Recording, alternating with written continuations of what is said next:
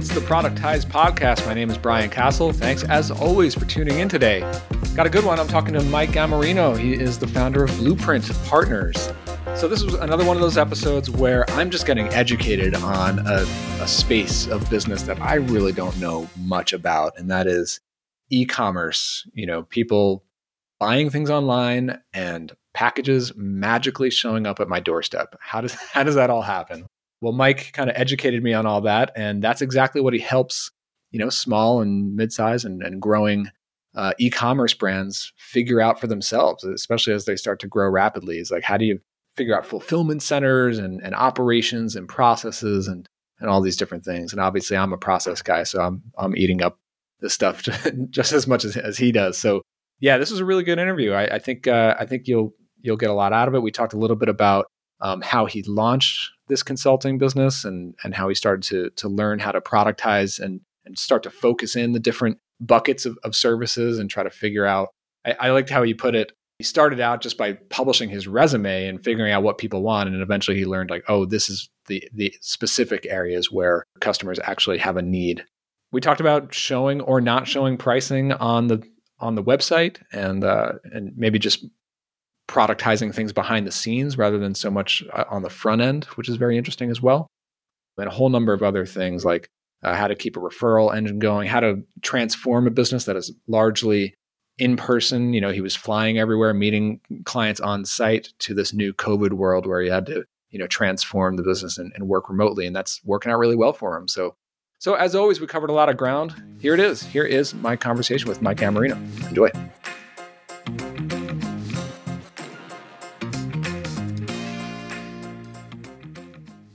Mike Gammarino, welcome to the show. Hey, Brian, great to be here. Thanks for having me.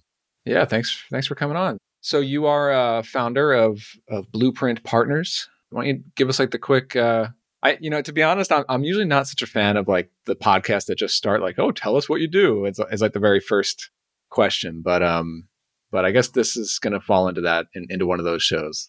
sure, well, that's all right. I can give your listeners some idea of kind of who they're listening to, so that might be helpful. I run uh, a consulting company called Bluprint Partners, and I'll give you a little bit of the, kind of the history of the impetus for it. So my career has mainly been in startups, mostly working for product and, and e-commerce businesses here in Los Angeles, maybe for like the last 12 years. And I've always been a operating founder, so kind of the third leg of the stool.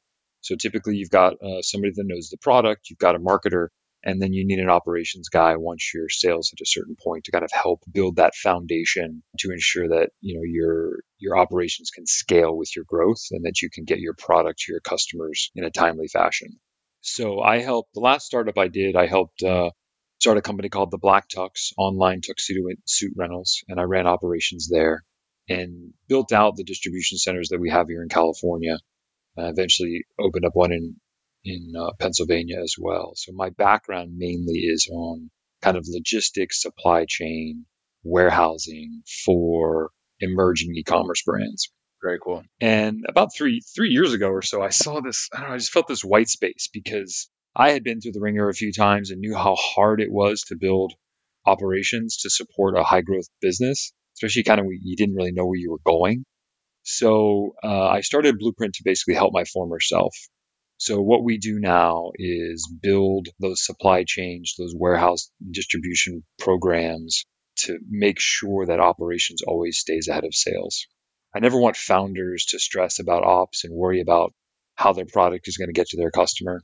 So we kind of take all that all off their plate so they can really focus on growing the business and really stay on the revenue side of the business. Very cool. You know, I with e-commerce in general, it's one of those spaces that I only know a, a, thing or two about it from friends who run e-commerce business or like software for e-commerce and stuff like that. But it's still like a big black box to me. You know, I'm I'm just a consumer. I receive packages from stuff that my wife and I buy online, and it's I've always been sort of fascinated by like I, I know that there must be some insane operations that are happening behind the scenes to get this package to my doorstep in a really quick time frame but that's been a black box to me. Yeah and i think as it sh- as it should be. I think i always say that operations we, we toil behind the scenes right? It's the not the non-sexy stuff of of, a, of an e-commerce business and it should just work. So my my goal as an operator and as a consultant is to take that that black box and almost and not that it's we want to hide it, but we want to keep it to a, a point where you don't have to worry about it and you don't have to think about how products get to your door. It just happens.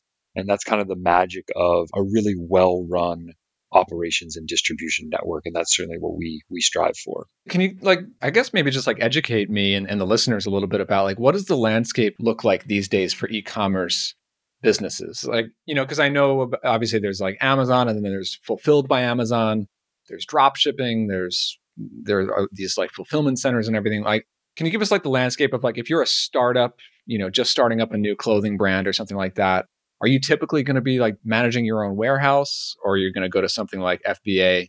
What, what are like the different segments of, of this e-commerce world look like and, and especially like as it relates to your clients? Yeah, sure. So I mean, we can just, we can take a hypothetical example. So let's say I'm, you know, I, I'm starting a new denim brand, right? And I've been kind of designing it and, and, and structuring it and perhaps even sewing it myself to get my prototypes out there. And, uh, I set up, perhaps set up a Shopify site, maybe to start selling my my wares. And typically, when you're you know a, a, founder and an owner of a small business, you're doing fulfillment yourself. I mean, I always recommend that founders start that way anyway, because it does give them a little bit. You peer into that block box a little bit and understand kind of what it takes to fulfill an order, to you know work through an order queue, to deal with returns, to you know deal with issues with shipping. So you have at least some idea of what's going on. Huh so even even for like a brand new startup like you do recommend like you know put the inventory in your basement and package them up yourself and send them out like yeah i, I mean that's how that's how i learned it and maybe that's a little bit biased because i i enjoy that that kind of stuff but i do i do yeah. think most founders even if they're not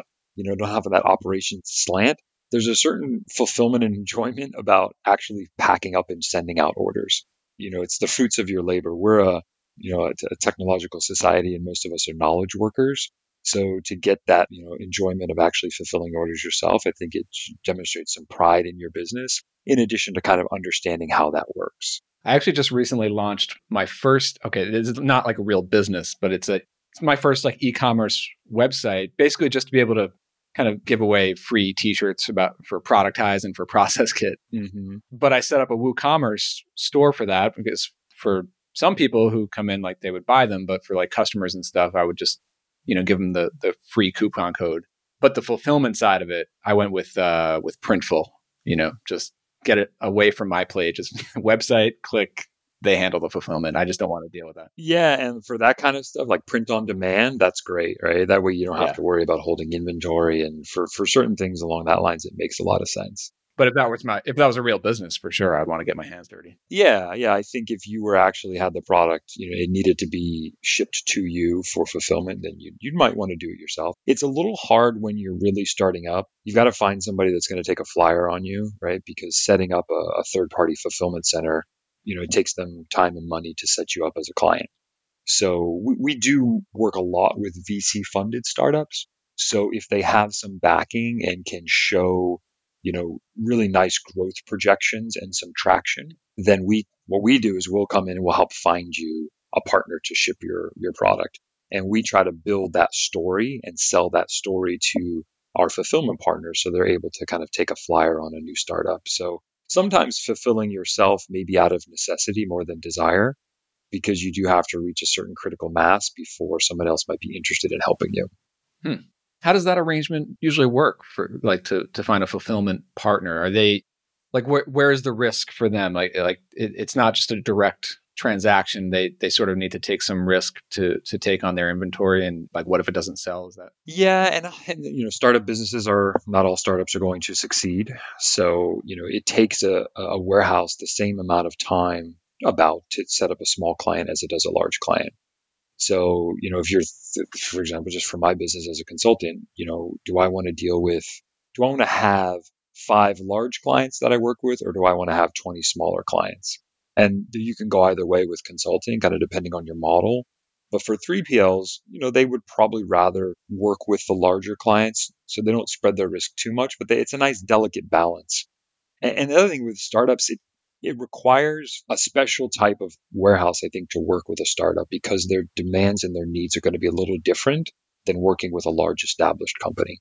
So, um, kind of the personal touch, we look for that to make sure that as a small business, we don't want you to just be a number at a warehouse. We want to make sure that they have a, you know, that they're taking care of you. So that takes, I think it takes a certain type of 3PL to be able to work with small and fast growing organizations. Got it. Got it. So yeah, I mean, like, let's talk about Bluprint partners a little bit. I really love the way that that your website is laid out and how you you've set up these, you know, under our solutions every every page, like multiple solutions, but each one has a dedicated page, and you're going into detail and into like the process. The other thing that I like about how you've positioned your solutions is that you've named them based on like the end goal or the or the value. You know, like there's one called you know outsource your fulfillment. You know, optimize your warehouse. Like if you come to the website, that's something that's my goal. I, I need to optimize my warehouse. That's where I'm going. So I, I, really like how you've positioned that. No, thanks. So like who out of the, the spectrum of, of e-commerce brands and, and companies, like who are your best clients for this? Yeah, we work with pre-launch all the way to you know small organizations. We're not working with we still work with startups that are more mature, but I would say we we look at kind of our ideal client in a couple different ways, and one of them is the team. So we'll provide kind of ongoing operations support for some businesses that maybe don't have an experienced operator on the team. So a lot of times when you're growing, you'll have that kind of that founder, the product founder, you have the sales and marketing person, and then operations will start to take too much of their time. So maybe they'll hire a junior operator, somebody to handle kind of day to day. That's an ideal client for us because we'll come in and kind of help and guide somebody that's a little less experienced on the operation side and almost mentor them and provide kind of high level strategic and guidance. So we look for the, a team that maybe doesn't have, you know, the VP of ops or a COO level, you know, team member and, and somebody that's growing really fast and needs us to kind of peer around corners for them. So I think that's something we do really well because I've been in the trenches and been run over by, you know, eh, sales that are increasing at a, at a great rate. So by using what we've experienced working actually in as founders in startups, we try to help them peer around corners. So that tends to be kind of the ideal client and team that we would work with. That's an interesting pattern that I've seen across many of these episodes on this podcast and just productized services in general. I guess this probably extends out to any consultancy, but it's that working with a client who has grown to a certain level where where they have some core need in the business, but they have not yet taken it in house fully, right. like or completely. You know, and that's where a like these very productized services can just plug in so nicely. It's it's a like a great alternative to hiring a, a very senior experienced level operator. You know, like what I've been doing with audience ops. It's like blog content before the company has really brought in their in-house marketing team. Yeah, I'd agree. And I think I've been, when I came to LA to work in software startups here, this was in 2006, there really wasn't much of a startup community. It was just kind of in its early stages. You know, the Bay Area was the place to be. And what I've seen over time here now, now this place is called Silicon Beach. I mean, there's tens, if not hundreds of startups here, a lot of them focused around e-commerce. And so what I've seen over time is you've got entrepreneurs that have had successful exits.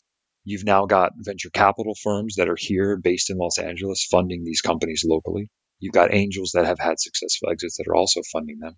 And you have a whole nice group of folks like me that were former, you know, startup guys that are now providing, you know, experienced and high level strategy and services to startups here in, in LA and also beyond. But there's a nice, you know, I think the, the ecosystem here has matured. So you have service providers like me who maybe are in accounting and finance or in operations or in marketing or even CEO coaches that come in and are able to provide high level guidance when we didn't even exist a few years ago. And that really just helps buoy the entire ecosystem of in our community here in LA and beyond. So I think it's grown in a way that I've been really impressed with kind of the way that the ecosystem has grown here in Los Angeles since I've been here. Very cool. So, you know, we'll, we'll jump back into like the nuts and bolts of your work with clients, but I, I'd like to get a little bit more of your story here. So I'm, I'm curious, like, you know, after your experience working in the, you know, working in operations in those other startups, why did you move into uh, Bluprint, or, or what was the what was kind of the path that took you into Bluprint? And, and I'm also kind of curious, like, have you considered, you know, launching your own e-commerce brand or something like that? Yeah, I think when I, you know, three, three and a half years ago, I was trying to figure out kind of what I, the next thing I needed to do. We had built the Black Tux. I worked at the Black Tux for almost five years, four and a half or so. And we had built up what I considered pretty strong operations and we had a real nice high growth business. And I was kind of looking for my next challenge. And I said, do I want to do another startup or do I want to maybe try to help more than one company at a time.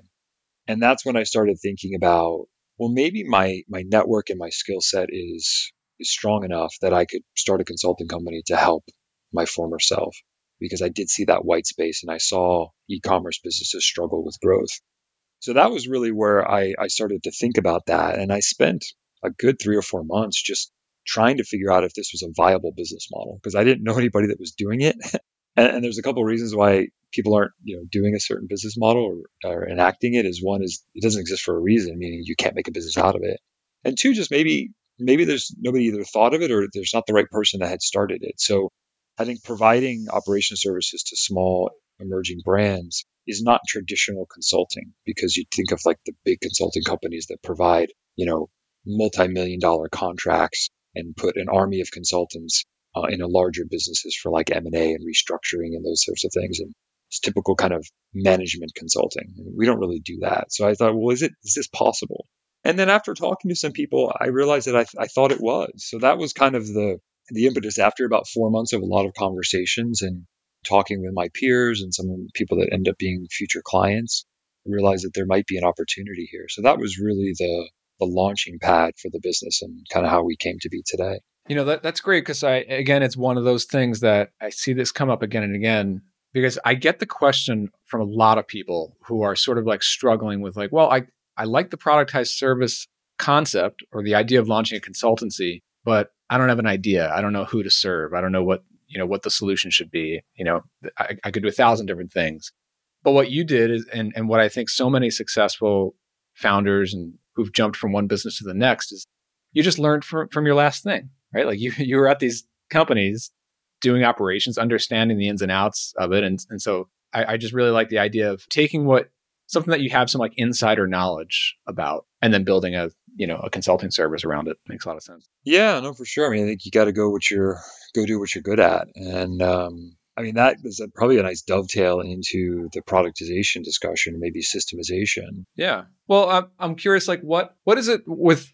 You touched on it a little bit earlier, but like, so an e-commerce brand, like, what at what point do they start to feel the pain where it's like what you're offering is really like scratching their itch, right? And yeah, yeah, how does how does that discussion usually start with clients? I'd say it depends. If it's pre-launch, it's we're not sure where to start so, you know, we've got product in the works that's being manufactured. We know it's coming in in a few months. We've started to explore fulfillment or, you know, thinking about our distribution model, and we're just not really even sure what to look at. So that's that's a lot of it's just not it's not knowing what you don't know. So that's kind of pre-launch. When it's companies that are already launched, either they have a sense that things are about ready to break or it's already broken. So they're maybe struggling with inventory control. They're struggling with, you know, getting their product to their customers on time. Maybe it's, you know, returns or quality. So it's, it's really one of those three things. It's, it's a brand new client or brand new company that just understands they don't, they don't have an operations expert on their team and is looking for somebody. And then it's companies that it's already broken and they're really feeling the pain or it's somebody who's like, yeah, you know what, I, I'm pretty sure if we don't do something, I, I, you know, we say we just signed some new wholesale contracts, right? Or you know, we've launched a new product that's doing really well, and they can start to feel the cracks emerging, and that's when they'll start reaching out or you know tapping their network for somebody that knows operations, and that's usually how we get introduced to to startups that way. Got it, got it. And so I, I believe you you got into Bluprint Partners around 2017. Is that right? Yeah. Okay how did it begin? Like, what were your very first steps? I, I, you mentioned that you kind of reached out to your network, but like, what was your very first offering, and what did that look like? Yeah, it wasn't. It was a hodgepodge. So once I had kind of determined that this was a business that I wanted to try, and perhaps there was a market for this type of service, I had a couple of introductions and you know took some meetings, not really knowing what I was getting into. And I remember distinctly coming out of like the third meeting that I had with a potential client. And before we left, he said, Hey, this is great. Can you write me up a proposal? And I said, Sure, no problem. And I walked out the parking lot, got in my car and sat. And before I started my car, and I said, I have no idea how to write a proposal. you know, I have never done this before. I've always been a W 2 employee. So I started looking for, you know, literally you go to Google, how to write a proposal. And I ended up stumbling across some some content and you know got that started getting that process down. And that was kind of the first thing I did to try to to try to get the business started was to figure that out. And when I was first, when you're first starting a business like this, at least for me, I, remember my first like web. I started building the you know the website for the business, and I had a six categories of things that I did, and then I had like four bullet points under each category. And what I did was I basically took my resume and I threw it on the homepage. yeah. And because I didn't like, know, here's everything I do. What do you yeah, want? because right, because here's all the things I think I'm good at. Well, what are you going to pay? Like, what are you going to pay? What, what what's going to work? What are you going to pay me for? Right? What can I? Where's the need? Where can I find those clients? And then who's going to pay me money for these services? Right? Yeah, and that I mean, and that's something that like so many, especially people who like just become a freelancer or or small agencies, you, you, know, you see this a lot with like web design agencies and stuff. It's like, yeah, we we make any kind of website you ever want, you know. Right. And it, I think it's kind of how you have to start because you don't know what people are going to buy. So I had those conversations and they said, yeah, this sounds great. But I think as we know, people will tell you they're going to buy something, but they really, it's really when the dollars come out of their pocketbook. That's when, the, you know, that's when you truly know. And I don't think you'll truly know until you actually try to, you know, put a proposal in front of them and sell them a service. Right. So that was the impetus for me. I just literally kind of threw my resume on the website and I said, here's all the things that I can do. And then started testing, you know, talking to people, identifying what their problems were, and then kind of putting proposals together that I thought met their needs. And in the beginning, I was all over the place. You know, I was doing everything that I had done before because as an ops guy in a startup, you tend to be a jack of all trades. Uh, operations tends to be a little bit of a dumping ground for all the things that nobody else wants to do. so, Right. you know, you end up wearing a lot of hat, hat, hat, a lot of hats. So, Just a minute to tell you about Process Kit. If your operation needs to become more efficient and more predictable so that your team never lets anything fall through the cracks, then it's time to implement Process Kit. Process Kit is process driven project management software made for powering client services businesses. It's especially designed with productized services in mind. Create powerful SOPs with built in if this, then that automations, and then use those processes to power all of your repeatable projects. Whether you're managing a pipeline of new clients onboarding to your service, or tracking weekly deliverables, sales proposals, marketing assets, or admin work, Process Kit is your team's place for getting it all done. But more importantly, done right. Use our powerful Zapier integration to hook Process Kit into all of your other systems. And if you'd like expert help with improving your processes and automations, ask about our Process Kit Implementer service. Request your free demo and trial at processkit.com. I would imagine with, with operations, it's somewhat like like software development where it's like you can get started, but then once once you're in it, you don't realize like how deep the rabbit hole goes with each individual client, right? And I, I know since then you you've you've learned a lot and, and you have, you know, probably much more productized and predictable solutions now. But like how does that usually play out in, in these sorts of engagements? And I and I've actually started to see a little bit of this myself with Process Kit, where I do some implementation services with with customers there, which are like pro, you know I'm working with them on their business processes. Even then, it's like once I'm in these sessions with them, it's like oh wow, their, their business is a lot more complex. Yeah, I, I'd say I've never started a project and it was easier than I thought. it's just like it just doesn't work out that way because uh, you just don't know what you don't know. So in terms of kind of going down that path of starting to productize is I was just we, we would do these projects and kind of see how they how they materialize and how they how they kind of bobbed and weaved through what we thought was going to happen. And then we had started their themes started to emerge about I thought I knew what people were struggling with. It's based on what I struggled with as an operator, but that doesn't necessarily mean that it's something that people are going to pay me for. They might be doing it themselves. So I think part of it is figuring out what you're good at, your core skill sets, and then identifying, you know, certain types of companies and people that, like we talked about earlier, who are willing to use an outside service to help them because either they don't have the expertise or they don't want to do it, or they can't afford a full time person to do it, or maybe they don't need a full time person. So the 3PL search and setup, which is now a solution of ours, that just materialized after being something that, like, wow, we're getting a lot of requests for this. We've done one of these. Well, it's clearly something that other people want. let's try to wrap some systems around it and processes and like spell out everything that we do. And that's where we started putting that wrapper around it of productization. And now we have, you know, a fully fledged, fleshed out template for everything that we do through the entire process. And we have a whole ho- host of, you know, partners on the 3PL side that we work with that we've just gotten to know over time. So it really was, you know, just learning from experience and trial and error about what people really wanted and then trying i'm an industrial engineer by education so i'm all about process and systemization. Mm. so using that as as my kind of guide you know we that was the first product essentially that we created because we were it was our most requested service. And now it's a the, fairly like like setting up their fulfillment partner? Yeah exactly. Finding one setting it up and then helping them launch it. It's more challenging than you would think. I'm sure. Yeah. So yeah like can you take us through that now? So like what does a typical engagement look like? So you get in touch with it with a client they're they're interested like what's the next step? Yeah so we do we have an introductory call just to see if we might be a good fit and we have kind of going back to the processing we've i'm working spent a lot of time actually this year working on kind of our business development process because i think as a consultant it is something that i never did before because when you're you know a knowledge worker inside of an organization you're typically if you're unless you're a business development or salesperson you're not doing that. It's not part of your job so that's a big part of learning to run a consulting business is figuring out how to how to do biz dev and sales.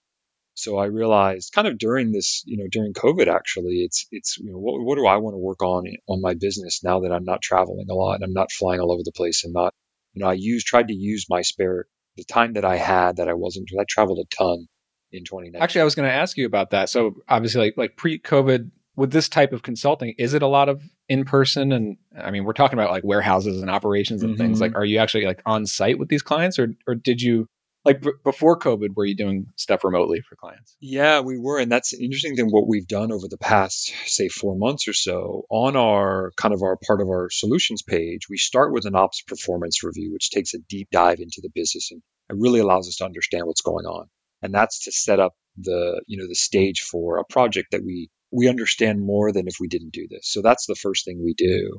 And then down the left side of our of our solutions is the 3PL search and setup where we'll find you a warehouse to do your fulfillment. Down the right side is the warehouse improvement project. If you have a warehouse, then we'll come and help you, you know, make it run better. Maybe you're having issues with efficiency or you know throughput or or having your employees are making mistakes when they're shipping. The interesting thing enough is that we were already migrating away from that side of the business and COVID just accelerated that dramatically because I visited one client in four months. and that's because they were an essential business and they remained open. So we've really focused a lot of our time and attention to building out, you know, our, our, our strategy business, our network design business, and then finding people partners because yeah, we, we can't go on site right now.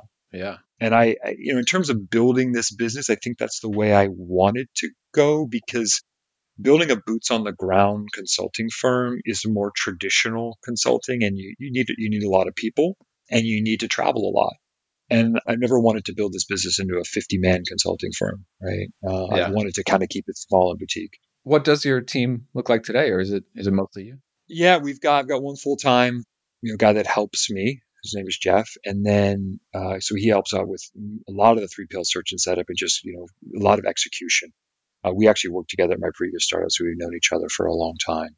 And then we have another person that helps out with client success, and then we've got an analyst as well. So that's that that part of it. But we just hired the analyst uh, six weeks ago, so that's that shift we're trying to make to really focusing on strategy and analysis rather than like boots on the ground process improvement. And like I said, COVID just really accelerated that shift and forced us to go in that direction. So yeah, so I think you mentioned that like the every engagement begins with this the performance review. This like operating performance. Yeah, and, and so you have a, the boss system, blueprint ops scoring scoring system. Yeah. So like is this, this is like a is this like a paid discovery project that's like a pretty standard step? It is, yes. Yeah, take us through that. Like what is the scoring system and how does that play out? Yeah, we've got, and we we do it. Pay, I'll just kind of take one step back about paid versus unpaid discovery because I think it's a lot of things consultants think about because you do want to learn as much about your client as possible before you really engage with them because of what we just talked about about project you know, scope creep and just getting into unknowns and also just really deciding whether or not you're going to be able to provide value. You know, we're fortunate that we get to we get to choose who we work with. So we want to choose the clients that we're going to provide the most value for. And the ops performance review really allows us to do that. And we, make it paid for a couple couple reasons. One is the output of this report and this review is a standalone document that has value on its own. We're not just putting together some PowerPoint slides, which in fact was the first one I ever did. That's what I did. I did a few PowerPoint slides and I thought it was so valuable. And it was the only engagement that we never signed. We didn't sign something else in the future. And it was really a wake up call for me that, well, maybe this isn't as this particular format and the way we did this wasn't as valuable as I thought it was. And that's when I retooled it into putting together a fairly detailed report that includes the scoring system and it includes an evaluation of 12 different operational areas. So it's really detailed. How did you, well, uh, on that, I'm, I'm curious, like, how did you get some like customer feedback or something like that that made you realize like, oh, the, the PowerPoint is not enough? Like, wh- where was the gap that you saw that made you realize that? Yeah, it really was the first one we did. And yeah, I don't think it was received very well. And they didn't see the value in not only the report, but if you don't see the value, it's also a good way to trial trial our services. And I think that it, I didn't do a good job with it, and so that's not going to get me future work, right? So these discovery offers also allow you and the client to work together for a short period of time on like a low risk project.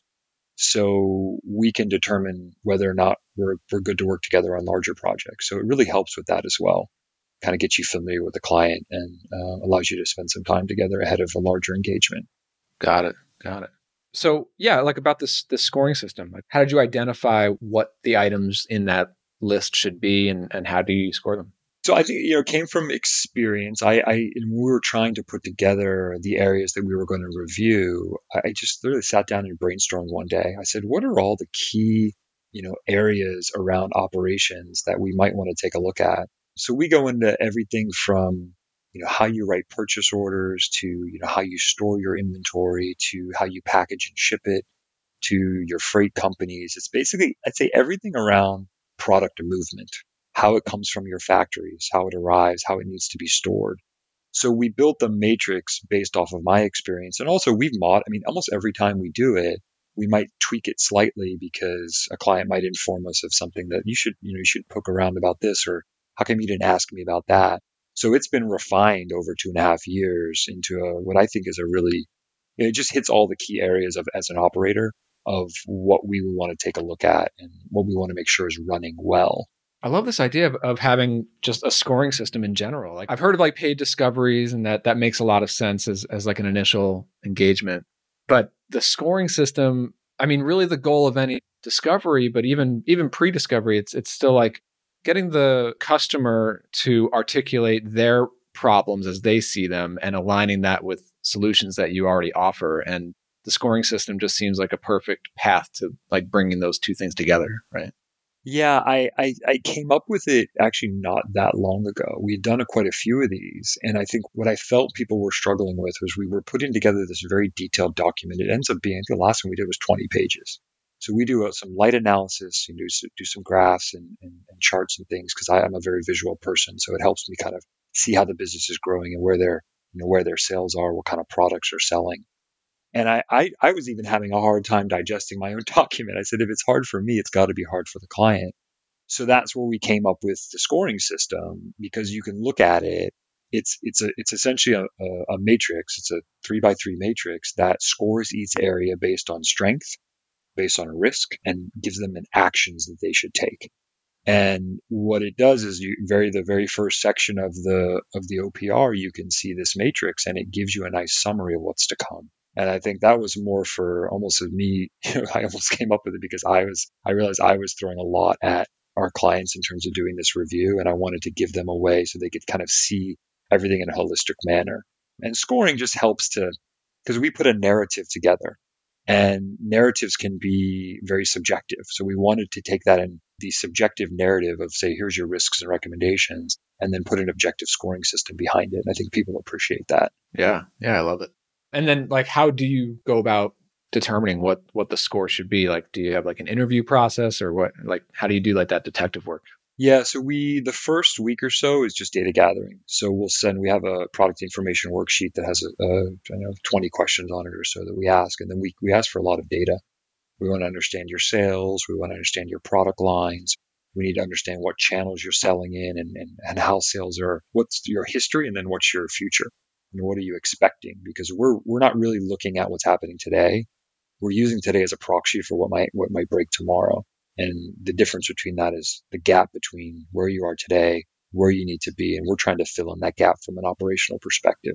So that tends, that tends to be the value of it is, uh, is that gap analysis for them and then how we can help fill that gap. How does it actually play out for this uh, for like the paid discovery engagement? Like is it is it like a set number of calls over a number of weeks or yeah, what does that look like? Yeah, so after we gather all the data, we do some light analysis on it. We'll fire, you know, questions here and there. And then we sit down with the client. We used to do this in person.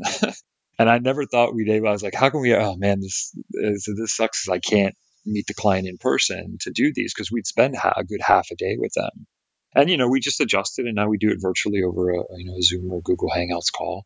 But we'll spend typically a morning with the client, say from nine to twelve, and we go through all of those areas, and we just ask tons of questions about the data we received and about the way that they're currently operating, and then also just talk about kind of you know what's keeping them up at night, what's worrying them about the future, so we get a sense for really where their their pain points are uh, and then we go off. It takes us just a couple days or so. We're usually about, by the time we write the first draft of it, we're usually about 90% done.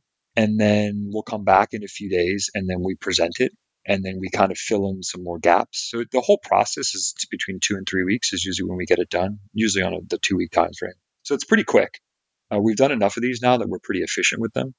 And I think our I think our clients appreciate that because it demonstrates our experience when we can in two weeks get a really good sense of how you operate and put together a very informative report of our business and our assessment of your operations. Got That's it. what we try to do anyway. Very cool. So I wanted to kind of learn a little bit more about, I guess, your more core services that happen after the paid discovery. And also, I'd, I'd like to get a sense of, of pricing and how you structure things. I mean, I noticed, that, you know, this is like a running thing on this podcast. It's like it seems like 50-50, you know, people to price either, or not to price. yeah, to like publish publish at least some sense of, of what the pricing is on, on the website. But in, in your case, I mean you have a you have a few different solutions. I'm not seeing pricing shown on the website, but it does like look like you have some pretty standard, you know, packages that that you send people through after the uh, paid discovery. Mm-hmm. I, I'm curious, like, how do you introduce it? Like, after does the paid discovery also come with a proposal for for the next engagement or something like that? Yeah, and, and I mean, the pricing is a really, and it's an interesting conversation, as I'm sure you've you've found with others. I used to have some prices on my on the site. First, I started without them, and then I ran into this problem where I said, well, there was sticker shock, and I said, well, let's put some prices. I used to have the OPR and the 3PL have pricing on it because I wanted to get set people some expectations and uh, you know to some there's some floor of where you know where where we go and I recently removed them, and I, I kind of tell you why. And I think for me, we're while we have these solutions here, I think there's a difference between kind of productization and systemization, and I'm somewhere in between there. So if you want to go full productization, that is actually putting a menu of prices that you can choose from. I kind of took one step back from there because of what I was mentioning earlier about kind of readjusting our offerings based on the current you know the current climate and what we're able to do, but also you know ended up accelerating what I, where I thought we would be already. And I pulled them back because I wasn't sure if what we were offering before was what we would be offering in the future. So what I do now, and this is something I struggle with, and it's just it's hard, you know. But prices are never fun to talk about. I don't think anybody enjoys it, and you know it's a delicate dance. I think between you know what a client is willing to pay and many times they, they're just unsure because especially you know i deal with smaller companies that don't have official budgets so they don't have official you know budgets for outside consultants or budgets to take care of certain things a lot of it is done by you know how much cash do we have in the bank what do our what do our revenues look like and then how do we either keep this company profitable or you know keep our burn rate down to a certain a certain number so you know, I don't have a great answer for the pricing uh, question. Challenging. Well, I do like having. I like how you have that that flexibility there because it it sounds to me like the process uh, of, of what you're doing and uh, uh, like the deliverables and things that you're working with clients on seems pretty predictable and systemized and productized mm-hmm. and all that. But having some flexibility on how you price it because i mean there could be value in different ways right? Like there you know right. you know maybe one company doesn't have as high of a budget but they have a, a good referral network or something like that. And so you can take those things into account yeah, it allows us to be just yeah more flexible, and we really try to take our template, but then we customize that template. It's almost like we're that menu is a little bit behind the scenes, and then we construct the menu for the client based on those conversations, and then we almost always put options together. And I think that really helps with the pricing conversation because if you're unable to kind of tease out how much we would like to pay or how much we can afford to pay for this type of service, what I try to do is give options. And so that allows them to say, well, you know what? You know, your option two, which is the middle one, is right about what we want to pay, and it's got the services that we would like. And then other times it's like, well, this is too expensive. Can you go back and let's reconfigure it? Now we now we have a sense for how much you cost. Let me reconfigure it to work within your your guidelines and kind of your those those guideposts. So it really helps. I don't know. It's, it's it takes a little longer and adds maybe a couple different layers to the business development process. But in the end, I think we're able to put together a package that really works for them and also fits their budget. Yeah, very cool. Well, like the last thing that I wanted to just ask you about here, because you talked about it early in this call, where it's a little bit unclear whether or not there's there's like a market for this sort of consulting service or this solution for e-commerce brands. And so that makes me wonder like how how do you attract most of your clients and is it is it the type of thing where there is some built in demand? People are actively searching for consultants like you to help improve their operations? Or is it more of like an education play where you where you need to kind of be in touch and and, and then they realize the need? Yeah, I mean, it's it's a this is a great topic because it also kind of along the lines of pricing. It's complicated, and business development in consulting is not buying Google AdWords. you know, typically, right? It can be, but typically, you know, you you need to even you know if you're a if you're a commoditized solution and you do go to the productization route, you still have to demonstrate that you might be better than the guy next door. So in that case, for me, it's it's just a lot of personal touch. It's a lot of you know reaching out to people and staying in touch. Uh, we've been fortunate that nearly 100% of our business is referrals. So that's that's how people typically find us but that's me spending, you know, three years of my time, at least for part of my time, really establishing. I don't know if you establish Bluprint as a brand, but it's certainly, you know, that's part of it. And just being well known in the community as a service provider that you can trust. What are some of the things that that you do to like keep that keep a strong referral network going? Well, I think the number one thing is just doing great work. I mean, that is yeah. number one first and foremost. Um, but that's not going to get you all the way there. So you've got to stay in touch. And I'm an engineer, so I, am not kind of going back to the biz dev and sales. It's not something that comes naturally to me. So I really have had to spend talking about processes and systems. I've been spending time also during these, you know, taking some extra time during the last four months is really starting to try to build out and systematize how I interact with prospects and, and past clients. And uh, it's mainly just, you know, it's, it's honestly, it's having conversations with people and just checking in and seeing how they're doing and just demonstrating that you care. I, I think that's that's first and foremost is showing interest in future clients, what they're doing. And then if things materialize, great. If they don't, well, let's talk in three months. I think the other thing about B2B consulting services is that I very rarely have sold, you know, when you're when you're talking to folks selling something in an hour, it's just it's for me it doesn't happen quite that, you know, that perfectly, I suppose. I mean, we I may meet somebody today and I may not start having a, a paid engagement with them for a year. Right. So because we're trying, we're really trying to narrow our focus on our ideal client, and because we've productized, that that almost you know it, it helps narrow our, our client base and really finding that ideal client. But that also means that especially when you're dealing with e-commerce startups, there's a window of time when they're passing through where we're, where we're gonna we're gonna be valuable to them.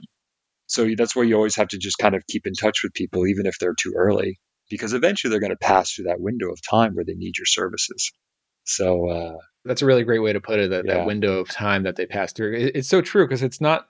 Again, when when people are trying to figure out what's the best idea for a business like this to start, it's one thing to identify like the, the ideal customer in the market and the general need. But then I think there's another layer to it, or another, you know, where you start to identify, well, what's what's the event or the or the set of circumstances that needs to come up in their world for them to start wanting to actively, you know, need this solved. A hundred percent. I mean, that I think is one of the keys to like long term business development is understanding that trigger. It's like, why are they reaching out to you? And if you understand what that trigger is, it's usually a pain. It's almost always a pain point. And getting to that pain point sometimes is, you know, you've got to ask a bunch of questions to get there because it may not be, you know, on the surface, or may they may think they might have a certain pain point that you realize actually there's something other, something bigger that's lurking behind that. you know, it's getting to that root cause of the problem, and that just comes kind of with experience. But yeah, it just takes conversations to kind of to, to pull that out sometimes. Yeah, yeah, for sure. Well, as we, uh, you know, we're now in like the second half of, of 2020. Um, you mentioned that obviously your, your business is transforming a lot, you know, going fully remote now. What else are you kind of focused on this year, you know, trying to change or improve in Bluprint? Well, I think it's, it, it, I'm still going to continue working on process. We're, you know, we're, we're, we're building that out now. We're definitely not in any way done and it's an ongoing pursuit. And for me, it's being more efficient and effective at delivering our services because I want to be able to help as many companies I can, as I can at the same time. And now that we're moving away from like maybe larger scale warehouse improvement projects where it might be bigger clients. So let's say we were servicing five clients at a time on larger projects. Now we might be serving 10 to 15 at a time that are earlier stage. So to be able to do that, you have to be systematized. You've got to have your processes in place because I can't keep track of. How am I going to keep track of 12 clients if I don't have, you know, a very well regimented system of keeping them running through these projects, right? Yeah, for sure. So that I'm just continuing that focus and trying to get better at that. Uh, and then, you know, biz dev has been a big focus of mine too. Is is continuing to improve that process because honestly, I've never been all that good at it. And we've just been fortunate that we've gotten enough referrals to keep the business humming. But I don't think I, I don't want to always rely on that. And I think we can, if you're really trying to seek out your ideal clients, you need to pull them into you and not always have them pushed to you via referrals. Because yeah. sometimes referrals, that's not a perfect fit.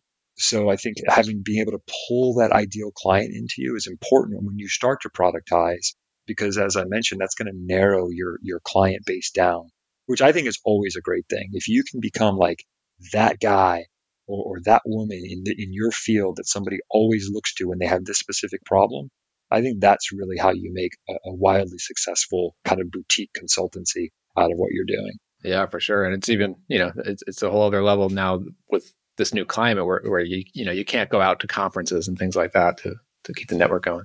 Yep. that forces it for sure. Well, uh, well, this is really cool. I mean, what, what you've been building here with, with Bluprint is, is really impressive. Um, I definitely you know recommend everyone check out the website. You know i'm sure that there m- might not be many e-commerce brands in this audience but i mean just to see how you've organized the website and, and put the information together i think it's really clean and and and informative you know so I, it's really nice. That's great. Uh, so that's at blue bluprintpartners.com is there anywhere else people can uh, connect with you or follow along yeah, that's really it. I mean, it's uh, B L U P R N T, so without the E. Uh, I mean, I do write on occasion, so I've got a newsletter. I've got a, a page on Medium. It's basically under my name, Mike Gammarino, but uh, trying to get better at that because I, I do enjoy it. I just don't write enough. So nice. Yeah, we'll get these all linked up in the show notes. Well, thanks, Mike. This is good. Yeah, thanks, Brian. Thanks so much. I really, really appreciate the compliments. I've enjoyed our time together. It's awesome. Cool.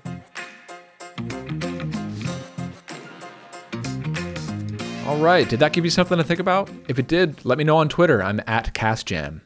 If you want to find show notes on this or any of the other episodes, or my weekly newsletter with new content, head over to productizeendscale.com. Now, if you haven't already, a five star review in iTunes, that would go a long way to helping other folks find the show. Thanks for tuning in. I'll see you next time.